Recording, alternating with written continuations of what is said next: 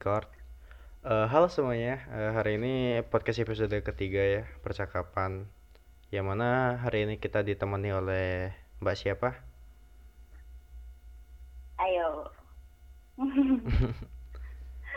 Eh, selamat malam semuanya. Em, saya Hayuni, panggil aja Hayu. Jadi secara nggak sengaja saya jadi apa ya pembicara di podcastnya dia nih sekarang. Sebenarnya bukan karena anu ya, emang dasarnya Mbak Hayu ini sebenarnya edgy anaknya anak anak yang udah beda Oh. banget gitu. Jadi Enggak, enggak juga sih. masih masih perlu belajar juga. oke masih ada belajar, masih newbie gitu ya. Oke.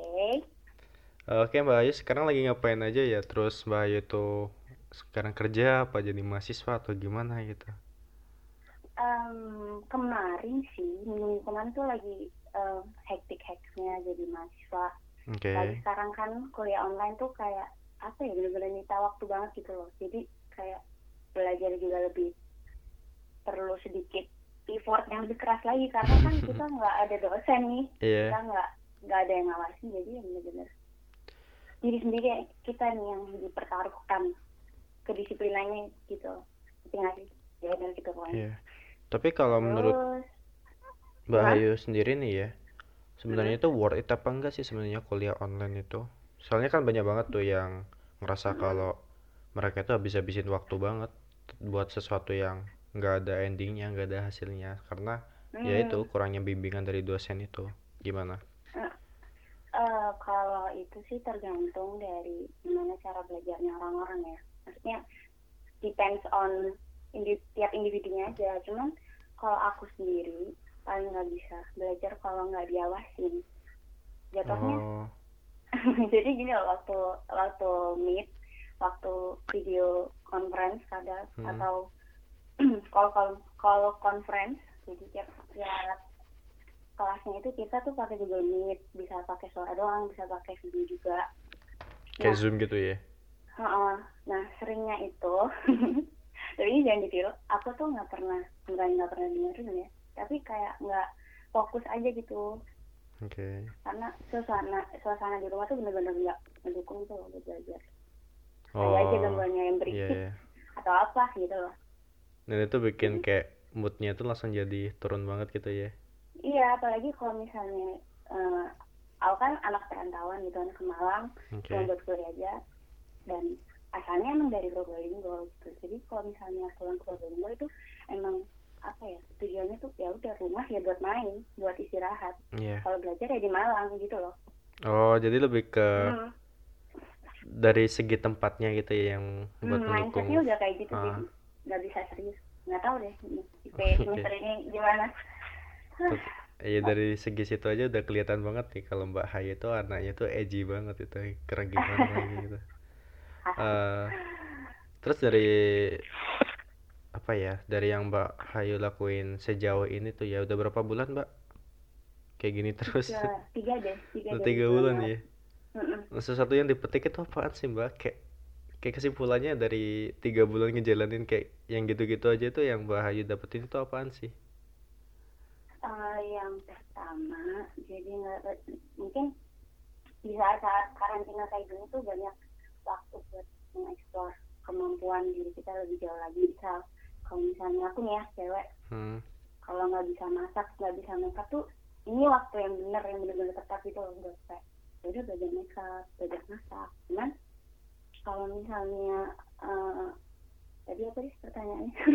Eh apa ya kesimpulan yang diambil oh dari ya tiga bulan ngapa-ngapain gitu itu kesimpulan positifnya ya. kalau kesimpulan buruknya itu ya itu tadi eh, bener nggak bisa belajar dengan fokus. Jadi ngerasanya setengah semester ini nggak belajar apa-apa gitu. Gitu ya. kosong. Iya. jadi lebih ke non non something gitu ya? Heeh. nggak ada sesuatu yang diambil. Aduh parah ya berarti sekarang sesuatu positifnya itu lebih mendalami hal-hal yang emang pengen didalami gitu ya? Hmm, jadi eh, kayak misalnya teman-teman yang dulu yang teman-teman aku juga yang temen kuliah juga yang tadinya nggak ada waktu buat keluarga nih. Mereka tuh benar-benar cuma di Malang doang ngurusin kuliah organisasi yang benar-benar pulang ke kampung hal- halamannya tuh jarang-jarang banget gitu loh. Hmm. nah mereka tuh punya waktu ini sekarang buat bisa dapat quality time berkeluarga lagi Iya. gitu gitu deh Berarti kayak masak-masak gitu ya. Contohnya masak-masak bareng keluarga gitu. iya sih Eh, tapi ini pernah gak sih kalau misalnya kan bahaya ini kan kayak curi resep gitu ya. Bukan nyuri resep sih, maksudnya ikut resep gitu kan kalau misalnya masak-masak gitu. Kayak misalnya kita bikin Hmm. opor, itu kan resepnya kan kita cari gitu. Ya nggak mungkin langsung ada Nah, nggak mungkin langsung bisa kan. Mm. Nah, Hmm. tapi pernah nggak sih kayak misalnya Mbak Hayu bikin resep atau segala macam sebagainya itu Hmm. nggak pernah sesuai ekspektasi dan Mbak Hayu tuh langsung nyimpulin kalau resep ini tuh resep bohong gitu. aduh sering banget soalnya aku nih apa ya eh mudi mudi sih apa ya sumbu pendek jadi kalau misalnya ada sesuatu yang sesuatu yang out of plan aku. Hmm. aku tuh bakal sebel banget terus ya udah ya udahlah. Langsung digeletak gitu ya nggak mau dikerjain lanjut nggak mau nggak mau diberesin ya udah nggak mau nggak mau nggak mau lihat nggak mau lihat itu aja udah. Iya karena nggak sesuai ekspektasi gitu ya. Ah, ah, terus juga yang tempat website maupun blog tem- tempat aku nyari resepnya juga kata "Eh, di sini nggak- jadi juga gitu. Jadi kayak eh nggak mau nggak mau di tempat ini lagi gitu loh Iya. lain aja Hmm. Dan ngerasa kalau udah dibohongi gitu ya. iya sebenarnya bukan dia sih akunya cuman ya udah tetap sebel aja dia nih nggak jadi gitu Hmm. Hmm. eh dan ngomong-ngomong tentang eh, apa ya kata bohong nih sebenarnya cuman kan Hmm. sebenarnya kalau menurutku pribadi itu bohong itu ada penggunaannya gitu setuju nggak sih kalau Mbak Hayu aku bilang kayak gitu jadi maksudku itu eh, Hmm. penggunaan kebohongan itu bisa dilakukan dengan sifat-sifatnya tuh ada yang berhasil, ada yang enggak. Berarti kan kalau kita tarik benang merahnya tuh ya, eh, penggunaan kebohongan ini kan ada iya iya ada cara penggunaannya tuh. Dan menurut Bayu gimana sih kalau tentang kebohongan itu sendiri? Atau definisinya kalau menurut Bayu sendiri tuh gimana sih? Waduh, ini kalau aku Wikipedia di kena pelajar kita gak? Enggak, enggak. Em, bohong itu tadi sebenarnya aku tuh udah sedikit riset riset sedikit gitu lah. Oke. Aku tahu temanya kebohongan atau di konteks tadi aku belajar dikit aja. Hmm. Nah, dari yang aku dapat, kebohongan itu katanya itu bentuk pertahanan diri. Dan, dan aku di antara semua definisi yang aku temuin di Google ya, Hmm. aku paling setuju sama itu sih, bentuk pertahanan diri. Karena bohong itu uh, apa ya, sesuatu yang nggak bisa mutlak sifatnya. Jadi, di- jadi gini loh, bohong itu bisa dibilang baik sama pelakunya.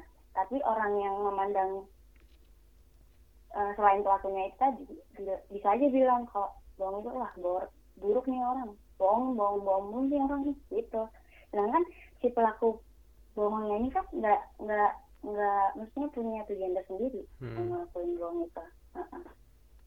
Berarti lebih dari sudut pandang masing-masing orang gitu ya. iya dan dan yang aku bilang tadi bentuk pertahanan diri maksudnya bohong itu dilakuin sama pelakunya ini buat capai tujuan yang dia mau gitu jadi ada sesuatu yang mau dia capai gitu loh nah caranya itu pakai bohong gitu Ya, Oke. Tapi eh, kalau menyinggung hal yang Mbak Hayu bahas tadi tentang bohong itu digunain sesuai sudut pandangnya masing-masing gitu ya. sesuai keperluan dan kebutuhan Iya, orang Keperluannya masing-masing gitu ya. Mm-mm. eh bagaimana dengan yang namanya alter ego? Apakah orang itu yang punya alter ego itu apakah orang itu melakukan kebohongan secara massal apa gimana itu, Mbak? Soalnya kan kalau kita lihat sendiri kan Oh. alter ego itu kan lebih ke sifat sifat apa ya? Sifat fiktifnya orang yang dipakai dengan kesadaran penuh gitu. Berarti kan itu jauh dari uh, dalam tanda kutip kejujurannya orang itu sendiri karena orang itu nggak nggak nunjukin sifat aslinya gitu menurut mbak itu fair fair aja nggak sih kalau misalnya kita itu pakai alter ego Hmm, sebenarnya ya, aku kan kuliahnya sosiologi ya. Iya. Tapi agak aneh juga kalau misalnya ngomongin mental orang. Nah, betulnya alter ego itu kan kayak em, berhubungan sama keadaan mental seorang nggak sih? hmm Nah, kalau menurut aku, eh, kebohongan yang dipakai sama seseorang yang punya alter ego ini nggak bisa dibilang kebohongan massal karena dia ngelakuinnya itu juga buat dirinya sendiri Itu- gitu ya? Bukan. Maksud maksud aku dia bohong itu juga karena dia tuh dirinya aja dia nggak sadar dia ngelakuin itu gitu. Di satu sisi sisi yang lain itu udah mencari dia buat ngelakuin kebohongan itu gitu. Sisi yang lain itu tetap ngelakuin. Nah dalam satu badan itu ada apa ya ada sesuatu keadaan yang nggak berdaya gitu loh oke nggak sih? Hmm. jadi jadi kalau misalnya dibilang alter ego itu sama aja ngelakuin kebohongan masa enggak juga nggak juga ya hmm. berarti eh, buat orang-orang yang dalam tanda kutip itu punya alter ego berarti orang itu nggak sepenuhnya emang melakukan kebohongan ya karena mereka nggak sadar aja gitu ya apa yang dia lakukan gitu Uh-uh. dan tapi aku juga nggak bilang kalau alter ego itu maupun keadaan mental lainnya kayak bipolar atau um, anxiety itu anxiety gitu. berlebih nggak sih? Hmm. Nah itu bukan sesuatu hal yang harus kayak enggak lo nggak bisa marah sama gue nih. Gue gue bipolar tahu gitu. Nggak boleh sesuatu pakai sesuatu oke. yang kayak gitu gitu loh. Komplikasinya kan gitu. alasan buat Ah. kamu berlaku buruk gitu. Dan selama kamu belum dapat apa ya istilahnya penanganan yang tepat kamu cuma self diagnose gitu cuma ah gue bipolar gue marah-marah mulu hari ini nih berarti gue bipolar nah nggak boleh kayak gitu gitu harus ada Iya. penanganan yang lebih tepat lagi nggak bisa asal diagnosa aja nah, selama dia belum dapat diagnosa seperti itu dari pa- para ekspor menurut Ya, pa- aku pakarnya juga nggak bisa Hmm. Mm-mm. Gitu. Eh, berarti sebenarnya itu buat orang-orang yang misal contohnya tuh yang sedih Hmm. dikit yang nggak tahu perasaannya gimana terus orang itu langsung nyimpulin depresi gitu berarti sebenarnya itu berlebihan ya kalau kita pikir-pikir lagi aduh aku nggak bisa menghakimi orang ya dia berlebihan atau enggak atas kesedihan atas kesenangan atas Iya. semua ekspresi dan emosinya gitu cuman kalau misalnya dia aduh aku tuh dari sensitif sebenarnya ya karena aku juga nggak nggak munafik ya. Cuman kan cuman tuh apa ya kalau sedih gitu nggak ada apa-apa sedih aja. Itu juga sering gitu. Iya. kalau misalnya seneng gitu nggak nggak ada apa-apa juga itu juga sering aku cuman gimana ya? Ya Ya. kalau menurut pribadi gitu kayak berlebihan gitu ya buat orang lain gitu. Apa gimana ah ah, ah. menurut aku sih bisa jadi kayak gitu. nggak ber berlebihan juga gitu loh. Nggak aku aku dari tadi nggak punya ini nggak punya nggak punya ketegasan ya di setiap pernyataan. Jadi gini eh kalau orang pun harus kayak sedih terus seneng terus gitu. Artinya dia tuh melakukan semua emosi eh, mengeluarkan semua emosinya itu dengan berlebihan. Eh, aku bilang itu nggak berlebihan karena em, aku tuh apa ya berusaha menormalkan manusia nih. Jadi teman-teman aku tuh ada nih contohnya ya. Hmm. Teman aku nih baru putus dari cowoknya nih. Oke. Selama itu tuh dia kayak selama selama maksudnya selama aku lihat dia dan aku sering ketemu dia juga dia tuh kayak ya udah nggak sedih cuman dia tuh kayak ya udah so asik. Tapi aku tahu dia tuh kayak nyimpen luka gitu loh. Hmm. Nah, terus habis itu aku bilang ya udah nggak apa-apa nangis aja kalau mau nangis gitu. Maksud aku ya ya normal kan manusia punya rasa sedih gitu kan. Maksud aku terus aku juga, aku juga bilang gitu kalau misalnya kalau misalnya mantan pacar kamu tahu kamu sedih itu juga nggak apa-apa nggak hina. Aku bilang gitu. Dan, dan dia kayak enggak nggak mau nggak mau. Pokoknya aku nggak mau kelihatan lemah bukan dia Hmm. dia bilang gitu. Nggak apa maksud aku kan kadang kita nggak harus selalu kelihatan seneng gitu loh. Maksud aku normal aja lah. Kita menormalkan manusia selayaknya dan punya emosi sedih dan punya seneng dan punya marah gitu loh. Nggak usah ditutup-tutupin gitu. Nanti nanti pasti ada saatnya kamu nggak sedih lagi. Aku bilang gitu.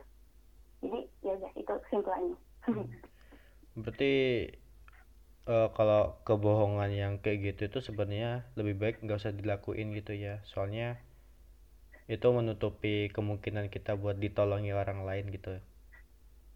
gimana gimana Eh, kebohongan yang kayak gimana tuh kebohongannya yang dilakuin sama temannya tuh Mbak Ayu. Berarti Hmm. kan sebenarnya nggak usah dilakuin gitu kan daripada menyiksa dirinya sendiri gitu. Iya, mm-mm. Mas- kan dia juga semua kayaknya dalam agama juga ditulis ya. Aku nggak tahu tapi di Al-Quran di hadis atau apa. Hmm. Pernah aku pernah dengar sih kalau misalnya tolong diri kamu aja sendiri. Terus te- sebelum kamu nolong orang lain, jadi tolong diri kamu sendiri aja dulu gitu baru kamu tolong orang lain. Gak ber, tapi aku tapi aku eh, menafsirkannya bukan sesuatu yang kayak egoisme kayak apa ya Lebih ke arah emang kebutuhannya tuh di situ gitu. apa ya kayak aduh aku lupa katanya lagi. Kayak men, me- mem- memposisikan diri kita pertama dulu gitu loh. Kayak Daripada dalam segala hal tentunya ya.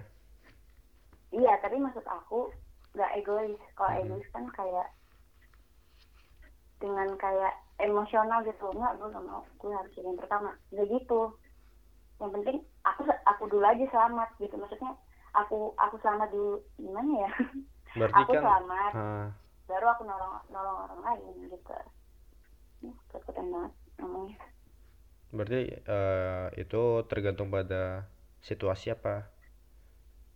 Gimana, Mbak? nggak kalau Nggak aku juga ya? kalau, kalau aku sendiri nggak bisa tergantung dalam kondisi apa pun aku selalu nerapin ya udah tolong tolong aku tolong diri aku dulu baru kalau misalnya aku udah siap nolong nolong orang lain. Aku bakal nolong orang lain. Tapi nggak tahu ya kalau misalnya pendengar kamu yang lain punya kayak pandangan hidup gitu ya. Hmm. sendiri Iya, misalnya. Iya, ya nggak boleh lah harus nolong orang, orang lain dulu. Ya Iya. ya nggak apa sih? Nggak apa-apa. jadi menurut aku Karena itu juga kan kebebasan berpendapatnya Mbak Hayu kan. yo Dan itu udah jadi hak juga. Eh, berarti kalau menurut pandangan Mbak nih buat orang-orang yang pintar mengatur kebohongan gitu. Jadi kayak kebohongannya itu soft banget gitu. Jadi orang Hmm. bikin kebohongan yang udah direncanain secara eh, signifikan tuh ya. proper Ah, proper gitu ya Iya. Dan emang kebohongannya itu berhasil 100% gitu. Menurut Mbak itu gimana sih sebenarnya buat orang-orang yang kayak gitu itu pandangannya Mbak? Apakah itu fair-fair aja? Apa itu sebenarnya itu lebih ke sifatnya manusia yang pengen pengen dianggap paling bener gitu atau gimana? hmm, gini kalau misalnya kalau kata kamu kebohongan yang diplankan Mm-mm.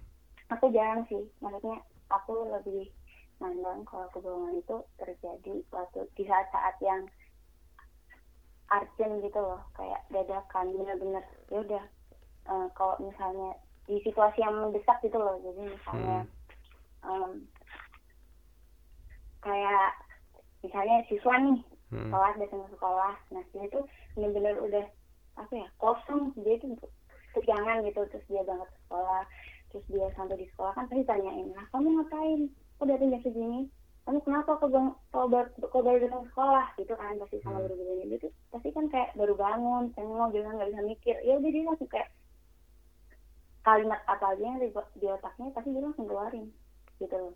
Yang yang maksud aku yang sesuai juga sama pertanyaan gue. Misalnya itu langsung kayak apa ya? Oh anu gue gue, gue harus bilang gue sakit perut. Oh saya sakit perut sakit, sakit perut bu gitu Spontan gitu ya. bohong itu heeh, bohong itu pasti datangnya di situasi yang mendesak kalau kebohongan yang terencana jadi kan kayak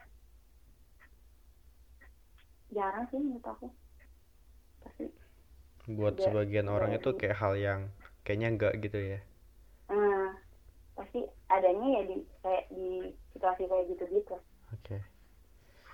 Berarti bagaimana kalau menurut Mbak nih, eh, misal ada orang tuh yang punya akun media sosial, contohnya di platform Instagram. Eh, mereka itu bikin karakter fiktif yang mana itu bukan karakter asli mereka. Dan itu kan juga salah satu bentuk kebohongan itu.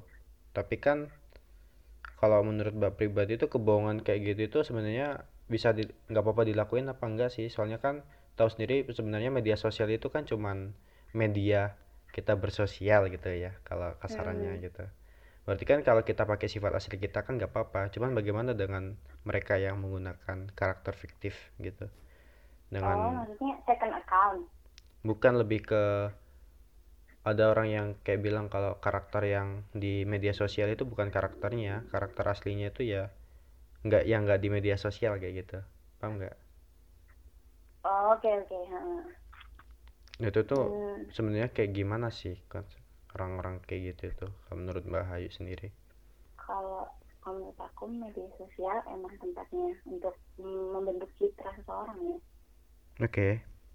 Mm-mm. jadi Hmm. kalau misalnya seseorang itu bilang ah kamu tuh nggak kenal kamu kalau cuma kenal, kenal aku di Instagram jadi kamu nggak kenal aku secara personal itu nggak bisa gitu loh misalnya dia bilang gitu ya menurut aku eh, ya balik, la- balik lagi ke statement aku yang pertama kalau media si- media sosial itu tempatnya bentuk citra seseorang dan itu ya emang terjadi gitu loh Hmm. menurut aku media sosial itu bagi sebagian orang itu bentuk citra dia bukan buat nuangin perasaan dia buktinya aja untuk nuangin perasaan dia yang sebenar-benarnya dia tuh nggak butuh sebanyak itu follower nggak butuh sebanyak itu like komen. Dia cuma dia dia malah bikin second account gitu misalnya. Hmm. gitu. Oh, nah berarti di situlah dia tuh hmm. baru bisa me- meng- mengeluarkan sisi dia yang sebenarnya gitu loh. Kadang gitu sih. Berarti buat sebagian dari mereka itu kayak membagi-bagi sifatnya tuh jadi beberapa akun gitu apa gimana? iya Bisa iya jadi sih kayak emang gitu. banyak hmm, banyak banget kan Iya. kamu juga pasti tahu kan kalau misalnya em, banyak banget pokoknya ada orang tiba-tiba bikin second account second accountnya nggak tahu juga sebenarnya progresnya buat apa juga nggak tahu kan gitu loh Kalau aku sendiri tuh dari ah ngerasa Hmm. kalau orang bikin main akunnya itu itu lebih ke eh, arah apa yang emang dasarnya mereka pengen lontarkan di media sosial. Jadi yang buat lebih luas aja. Cuman kalau yang second account itu lebih ke dirinya pribadi gitu. Iya nggak sih sebenarnya? Tapi yang aku heranin juga. Kan kalau iya. harusnya em, Insta Instagram itu kan punya eh, fitur teman dekat nih. Nah iya. kenapa dia nggak pakai itu aja gitu loh menurut kamu gimana tuh? Ayo ayo. Kalau aku sendiri tuh eh, lebih ke penggunaan lainnya sih buat second account itu. Entah buat stalker siapa atau gimana gitu sih. Kalau aku pribadi. Iya cuman cuman cuman tuh akhir-akhir ini Kak, banyak gak sih teman-teman kamu yang bikin second account tiba-tiba? Iya banyak kayak banget.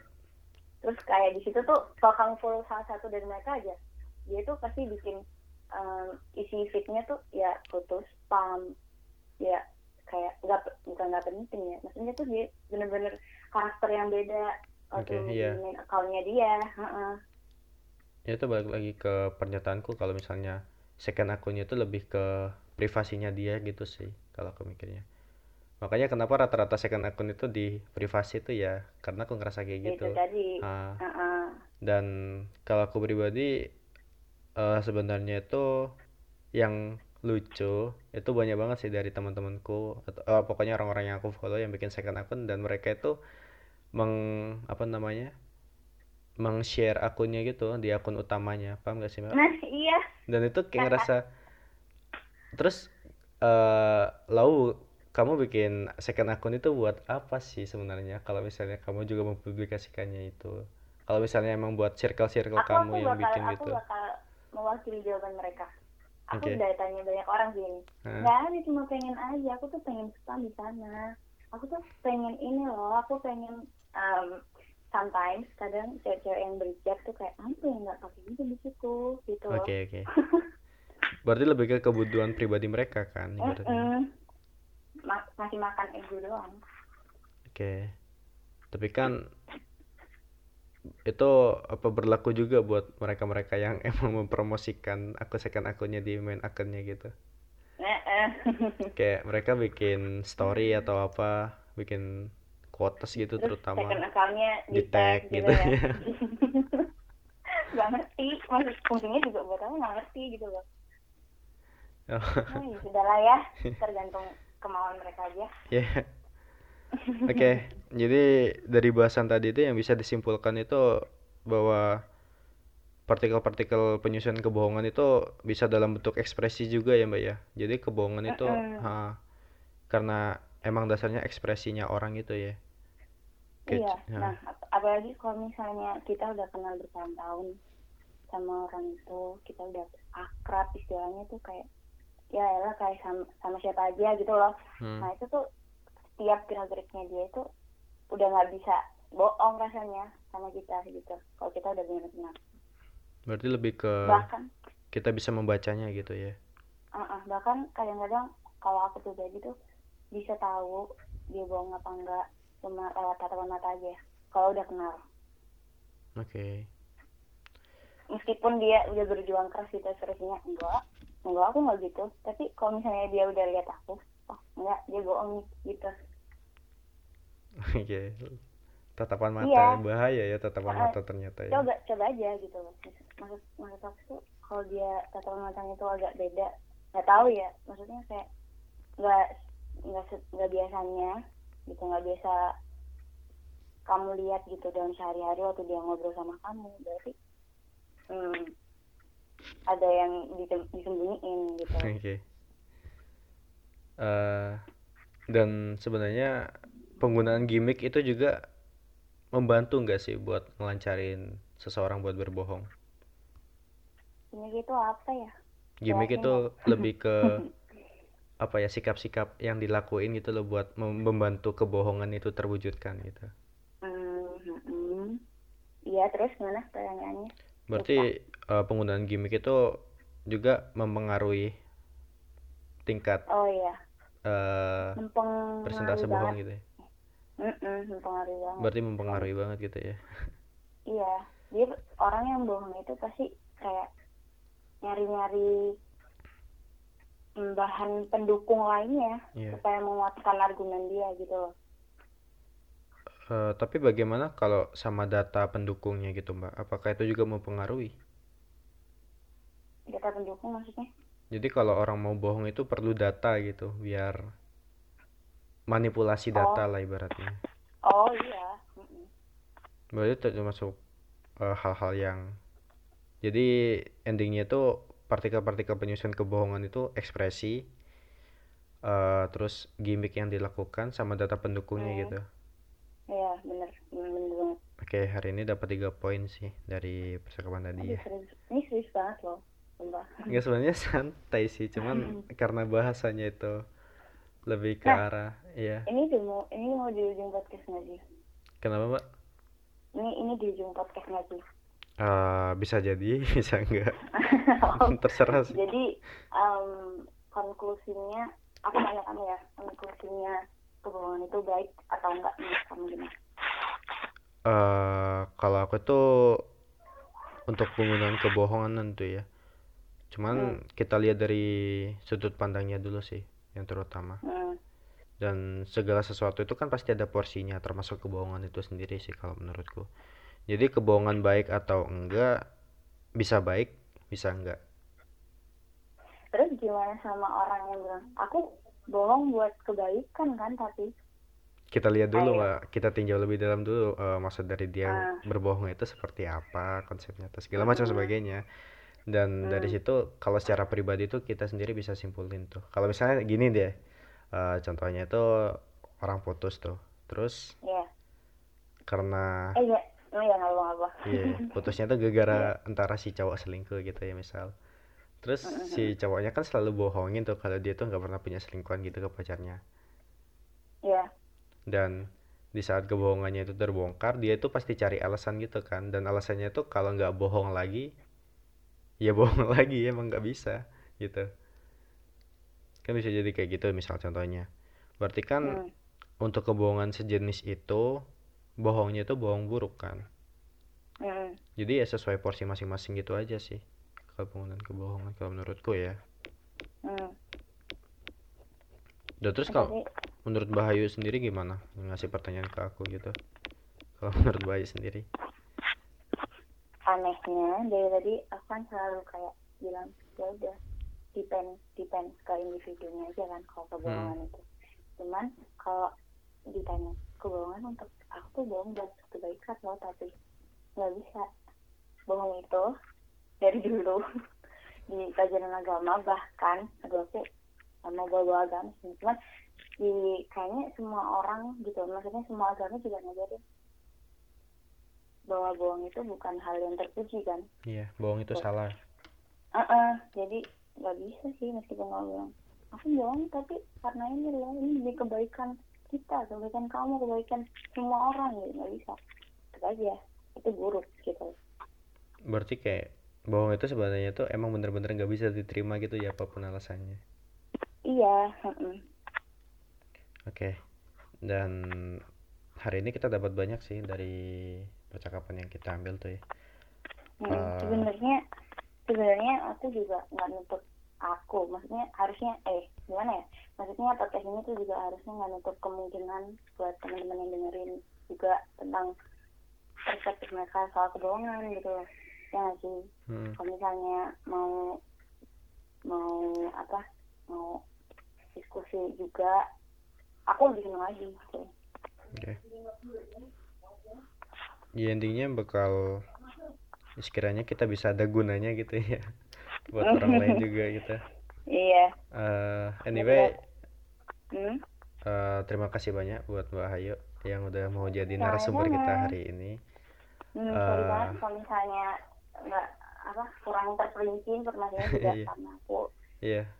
Kita udah banyak riset juga. Mm-mm.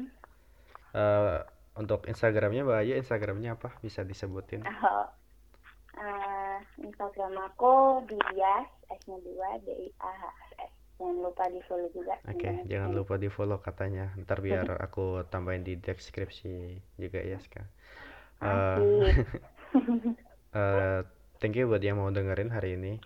Eh, karena percakapan hari ini tuh berjalan sesuai lancar dan sepertinya karena sepertinya iya.